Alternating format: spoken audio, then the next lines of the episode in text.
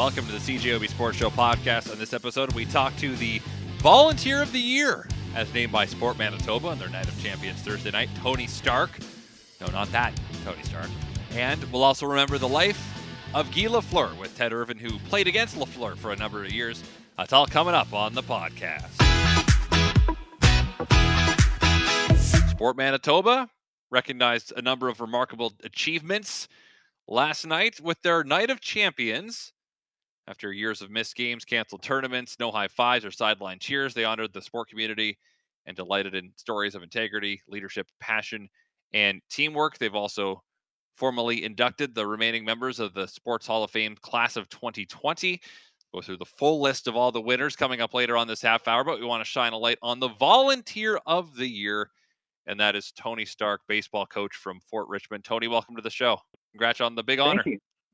Oh, thank you for having me. It's just quite surprising last night, but very humbling. So when you get the invite to go to an event like this, are you anticipating that you're going to win something, or how does that work? Well, this is technically the third award that I won, because I won the Winnipeg South Minor Baseball Volunteer of the Year, and then I won the Baseball Manitoba Volunteer, and I was assuming that it got put forward somehow. I really wasn't expecting to win at all. Especially after hearing some of the wonderful stories of all the people who were there. There are some absolutely amazing people in this province. So let's just go back to the start of your baseball volunteering. How long have you been involved in the sport here? I started when my son was 8. He's now 22. Prior to that, I was also volunteering, coaching hockey. I coached my daughter's soccer team for about 4 years. So I've been involved with the community center for quite some time. Friends of the family were past presidents, and it just seemed the thing to do to try to help out when we could. For baseball, my son started playing, and the original convener was retiring, and they were looking for somebody to fill the shoes, and I jumped in at that point. What's it been about sports and coaching that has drawn you in over the years? The big thing is the need for volunteers. You really cannot impress upon people how much extra work is needed to try to get the sports organized and get the kids out there and get the scheduling going. It's not a lot of hard work, but it's dedicated work. And the biggest thing I find, culturally, we've kind of moved away from community centers into a leisure guide sort of mentality where, I'm just going to buy a program and drop my kids off and then pick them up afterwards. And community club sports is not really like that. You really need a lot of people, especially the younger the age group. I've been convening for Rally Cap and Grand Slam, which is 4 to 7 year olds and 8 and 9 year olds. And when you're putting those kids on a baseball diamond, you need to have more parental involvement. So trying to get more people involved in that way at the grassroots, when they get a little older and, the coaches are more experienced and the kids are more team oriented, then that volunteering can drop off a little bit. But the youngest age groups are the ones that really need the most amount of help. And that mentoring comes from all levels, right from Baseball Manitoba, Baseball Canada, actually, all the way down, has done a wonderful job at trying to get the parents involved. And that's really where the volunteering first starts coming in, is looking at your kids and going, we're really a hockey town. So your kid's on the ice and he's falling over the place, and there's only one coach on the ice with 10 kids, strap on your skates, get out there, give them a hand. It's really where it all starts. There will never be enough volunteers, will there? Oh, absolutely not. And with a lot of the sports, there's more and more things that need to be done as we try to organize sports, especially when you start getting up to higher levels with baseball. You need somebody doing pitch counts. You need somebody doing the scorekeeping, as well as you'd want to have at least 2 or 3 coaches on the bench. So it really does become a team effort. I can't stress that enough. And really throughout almost all sports. You need the positive role models in the stands also cheering along, but you do need to have that support in the back end to make the kids as successful as they can and to keep it fun. I mean, baseball is a game. Games are supposed to be fun. According to your bio from Sport Manitoba, you single-handedly organized the 13 and under A playoffs for Winnipeg South. How long did that take you, and how much effort was that? I've been doing playoffs for a while now, so it wasn't my first run at the hat. I've actually gotten kind of accomplished at doing it. With COVID being around, of course, that puts in special challenges. A lot of things that you can't do in person, but with your tools like Zoom meetings and phone calls and trying to be as organized as possible.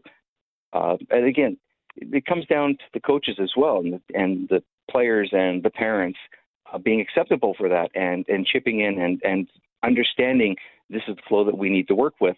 Let's work within it so the kids get a chance to play. So with the 13U playoffs, it's really a smaller group, finding the diamond that you can actually work with, making sure to organize your officials. And again, it's the official scheduling that make sure that the umpires are going to be there so we can play the game in the first place. All those people working together. It's not just a one individual person. It really is a team effort. But for the most part for that, it's getting the games organized, getting the information out so that the coaches and the parents understand what's going on. After that, once that communication is made through, the rest of it works quite smoothly. You mentioned that your son is now in his 20s. You don't have kids anymore involved in this sport. So where is the rewarding part of it for you then? We often hear about people do the rewarding part of volunteer about giving back. For you, what is it about the volunteering experience that is rewarding? When I look back at a lot of the things that I've done, some of it is from the administrative side of things. At the Winnipeg Minor Board, we managed to get all the 5 different baseball associations all on the same set of rules. So we're all playing by a consistent set. Previously, we were different areas. St. James is different from Winnipeg South, which is different from Winnipeg North, which is different from Bonivital. And when you got to playoffs, then you've had a little bit of confusion because now we're all playing by one rule. So the board has been absolutely wonderful and worked very diligently to get us all on the same page. So we're consistent across the board. So from beginning of the season to the end of the season, we're all on the same set of rules. That's rewarding. Making sure that the parents and the players have a good season throughout and can actually get to those playoffs and have that championship is wonderful. Probably the biggest thing for me, though, is when I was coaching, the relationship that I've had with some of these men and women have been, I coached some kids from the time they were 8 years old, and I'm still friends with them now. So, something happens and you've got these young men and women reaching out to you as well. And, I'll see them on the street or in one of the stores, and they're always friendly and say hi. And, it's great to catch up and see how well they're doing and to see the wonderful individuals that they've become. That, to me, is one of the greatest rewards. Do you know how long you're going to keep volunteering for? Well, I'm 58 now, and I've still got a little breath in me. I'm taking a break at the moment, but I've been doing AAA tryouts, went through that, and I'm in the middle of the AA tryouts right now. So I'm still helping out. I still have my pokers in the fire, so to speak. I don't know if there's any time when I'm not going to be volunteering for something. I can't let you go without asking you how many times you've been called Iron Man or to references to Iron Man. Your last name isn't spelt like Iron Man's last name, but Staruch, Tony Stark. Do you get that a lot? Very much so. But then I give them the Ukrainian pronouncing, which is Staruk, which is a little harder for most people. Which, although all my life I've known it as Stark myself, so but yes, I do get that going a lot.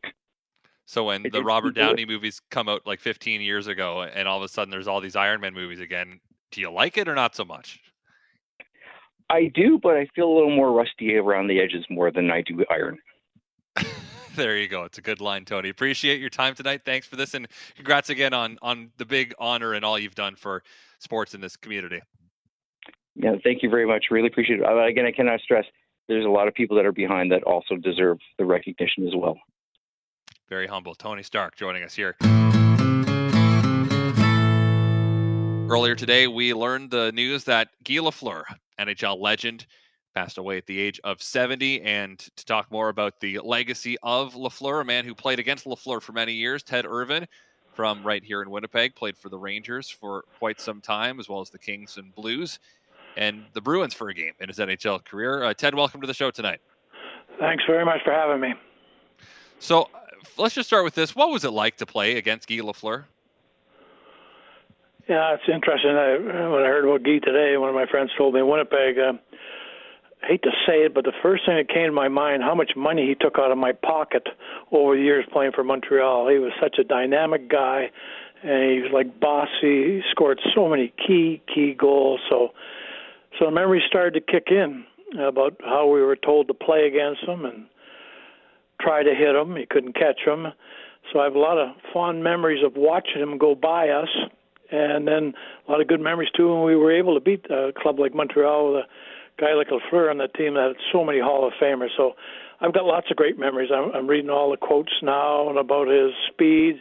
I've seen it. I sat in the bench and watched him go by. His hair flowing. Not that I watched guys' hair flow, but it was so obvious. And I remember so vividly when he came across his blue line and he got the puck, or you knew that LeMaire was going to get him the puck, he was gone. He was that quick. You talk about McDavid and everything else, but Cornwall was just, you sit in the bench and you didn't have to pay for the seat. You became a fan of his. He was that kind of guy. Not a big man, but so competitive, so key, scored in clutch, and playing under the pressure that you do under Montreal. He was a true superstar. Part of it is the fact that he's a French Canadian playing for the Montreal Canadiens, right? That goes back so long, when you grow up as a kid with only 6 teams, the dream to play against Toronto and to Montreal, but to skate into the Montreal Forum and to see those guys and hear those fans, I think I've said on the air with you and Kelly and lots of other guys, the ice was so great there. When you came out there, you knew you were in the NHL. All your dreams came true, skating around looking at those guys with Beliveau and Cournoyer and, everybody back on the point, Dryden. And you wanted to beat them. But they came out, and those fans at that time, I'm sure they are the same, give them another jump. They were just flying. And you just, how in the heck are we going to keep up with these guys? Warm up, they're faster than us. So to go into Montreal, you had to take your game to another level. Most times it was on Hockey Night in Canada, so you knew everybody was watching at home, so you didn't want to be embarrassed. So as a team, you worked very hard, but as a kid, you're saying, this is the Montreal Canadiens, all that history and all the banners and the fans and just the class of the whole thing. It was just a special time to skate out there. Yeah, you wanted to beat the Montreal Frenchmen. That's what we called them, out of respect. Because most of the time, at that time, they're all guys out of Montreal or out of Quebec. And, it was a special time playing out there. It was an honor. If my research is correct, you were part of 2 teams that beat Montreal in the playoffs. You didn't actually lose to Montreal in the playoffs when you were with the Rangers. Is that correct? Geez, I don't know where you got that stat. Why was my lawyer at that time? I didn't realize that. No, I was just looking up that. I know we beat them because Ronnie Harris scored right off the face-off and we won. Yeah, we beat them. We played pretty good. New York, we got up for a game there. Emile Francis had us so ready. It wasn't, we got up, but the fans and the whole history, we had good luck against him. Manny Jackman was our goaltender, and Gilles Villemure. We played pretty darn good. We had good checking lines. We weren't afraid of them, and you knew they just weren't going to quit, so I was really proud of the guys we had in New York. We did pretty darn good. As your career's winding up, though, that's when the Montreal kind of dynasty takes off. They win 4 straight Stanley Cups, with Guy Lafleur as a huge part of that. Is he really hit his peak during the seasons at the late 70s there. Was he the biggest star in the NHL at that time? Yeah, but that time you really didn't know. Every team seemed to have one or two of them, but I'm glad you've always done your homework. I enjoy listening to the radio. You do your homework. Yeah, they came that year that they won. They had to beat the Broad Street Bullies. Who's going to beat those guys? They beat you in the alley. They're going to beat you up on the ice. And Montreal was always quick and fast, and that year they changed their whole style of play against Philly, and they fought back. And Guy Lafleur was part of that whole team, and that's what beat Philly, because they thought they could run Montreal out of the business and out of the building. And the Canadians stood up and fought back, and that allowed guys like Lafleur. He wasn't a big guy, but I was looking at his penalty minutes. I didn't realize he had a few penalty minutes. He had 400 in his career. So they had to stand together as a team, fight back to beat the Broad Street Bullies, and then they went on the run, because then every team started to try to build a team with speed rather than toughness. And for 4 years, they were good, very darn good. I just should say, for clarity's sake, your last season with the Blues did end in a playoff sweep at the hands of Montreal. So just to put that out there for even time's sake. Okay, thank you. Sorry to bring you down a bit there, Ted, but okay. That's the truth. Montreal's done it lots. Yeah, that's true. That's true. Now you as a player that, you played in the NHL for a number of years, when you see guys like Mike Bossy and Guy Lafleur pass away in the last week, how do you feel? Good question. I was just some friends of mine, and we were talking about it. You had Clark Gillies, you had Bossy, you had Guy, Emile Francis, my boss, passed away, Roger Bear, Jimmy Nielsen, and I was joking with one of the former players. I said, well, right now it's all the Hall of Famers are going down, so by the time they get to the third or fourth liners, I still must have a few more years. It makes you, my son always says, Dad, you were there, look back on it. And I look back on it now, how privileged I'm looking at the lineup of that 72 with LeMaire, Mahalish, and Cornwall, and Lapointe, and, the Richard, and Savard, Chuck Leffley, Chuck Anderson from Manitoba, Larry Robinson. I said, wow, those guys are good hockey players, and I had the privilege of playing against them. Bossy, the same thing. Those pure goal scorers that... They just beat you. And you just knew Lafleur and Bossy, they're going to beat you. Clark Gillies beat you up, and he scored two. But those guys, those superstar guys on those teams, and they blended in with the lines they had. Like in Montreal, if I look back, I remember shut Lafleur. Then when I look, there was Mahalovic first, and then LeMaire. And I'm reading about how Scotty changed these guys all around and how he changed their lineup so much. And I'll tell you a quick story. Scotty Bowman, I was at a reunion with the St. Louis Blues, and Scotty came up to the reunion, and I've never met him. And in those days, you were scared of a Scotty Bowman. He had such respect and demanded so much power and respect. And he said when he was in Russia, he used to have a few bubblies with Tikhonov, and they said if they had Guy Lafleur on the Russian hockey team, they told Scotty they wouldn't let him back into their own end because he was totally useless. They would design all his plays from the blue line out. He was that quick. And Scotty said, we started designing some plays for Guy never to come back in, just to use him outside the blue line. He was that quick and that talented. And to play against those guys and to learn about them. When you're playing against them, you think, I'm on a team. You don't look at them individually. You have to watch.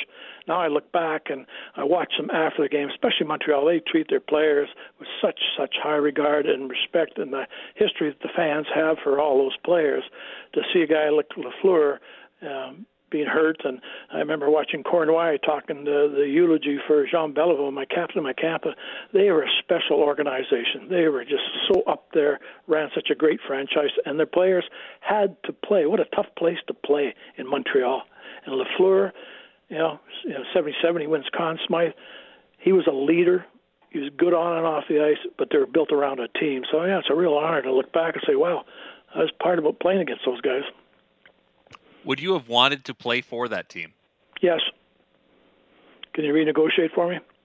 Yeah, you do. I mean, of course you do. I mean, you can't outlive or outread the history when you're a kid. I mean, they had such a history, and you knew it when you went in there. The whole franchise, from the ushers to the trainers to the everybody, just seemed to, being on the air with Dick Irvin and, Danny Gallivan and all these guys, the high regard and respect that they carried themselves. I remember when I did the radio with CJOB with the Jets, and Montreal came into town, well, you would know it, they had more media guys than we had players. I mean, they just had such a following, and you'd always want, I'm very thankful I've got to play where I played, but would I would like to have played with Montreal? You're darn right. Did you have any interactions with Guy off the ice? Not really. I had a little bit more with Cornwall was always a good guy. Larry Robinson, who always apologized to me for beating me up in that one fight in Montreal. Good guys. Serge was a good guy, but mostly it would be Cornwall, who I'd seen over the years. Never had a chance. Guy went to New York, which was really quite a jump for him. All the respect he had in Montreal, to take that leap to go to New York of all places, and in New York he was such a class act. The New York Rangers, to this day, the fans and the office always respected what he did when he played down there, even with a helmet on and that, and he performed well for them. But I can't imagine, with all the history he had with the Montreal Canadiens, going to another team, how that would hurt him, but he performed very well, irregardless. Well, and not just that, but to finish out with the Quebec Nordiques as well, in 89-90 and 90-91, he only ended up playing 98 total games there, but take me back to that rivalry between Montreal and Quebec. Was that a traitorous move by Lafleur back in the day? How was that received? Well, again, it was received with a lot of question marks. But there again is, when does a player quit? When does he give up? When does he say, I've had enough? You love the game, you love the game. I've kidded with all you guys. If I could put the skates on and go out there again, I'd do it in a second. Everybody laughs. No, you love it, and Guy loved it. And he still felt he had a role to play with these clubs. And New York and then Quebec, his home province, and starting junior hockey there, he was a god. He could have lost everything. But he just had enough confidence in himself, and he wanted to play. His family supported him, and fans loved him, and he wouldn't have made a fool of himself. And he went out and played for them. And again, I just cannot imagine those guys like the Gretzkys who go to another team and everything else. How do you do that when you've been so loved and had such great careers in one town, and then to say they don't want me anymore, and then say I'm going to try again? Because it's not easy to skate on the ice after a year or two and all of a sudden change all your loyalties to another team. But that was his talent, that was his success, and that's how great he was. Now, that was great for hockey, but I just know he wanted to play. He loved the game that much. Absolutely. I'll let you go on this. Just back on the ice with Lafleur when you played, was there really anything you could do legally to stop him? We were told, like every coach says, you got to hit the guy. And I played with Pete Stemkowski, former Winnipegger, and Emile Francis always give it a heck. He says, hit him. I said, how do you hit a guy you can't catch? He was like Gretzky. He knew your body was going before you did. So what you had to do is you had to play collectively. You had to play collectively as a team. Your defense had to be back. So when you went on the ice, you had enough meetings before the game. All five of you get out there. You got to work together. But you just knew he was just too good. I remember he scored from inside the blue line in Montreal Forum on Eddie Jackman. And Eddie's a great guy. And he said after, I never expected him to shoot that far out. I never expected it to go in. Why did he even try to shoot from there? But that was Lafleur.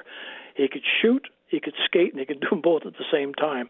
So you just worked hard as a team, and that's why I admire him so much when they went against Philadelphia, because they were going to run him right out of the business, make him quit.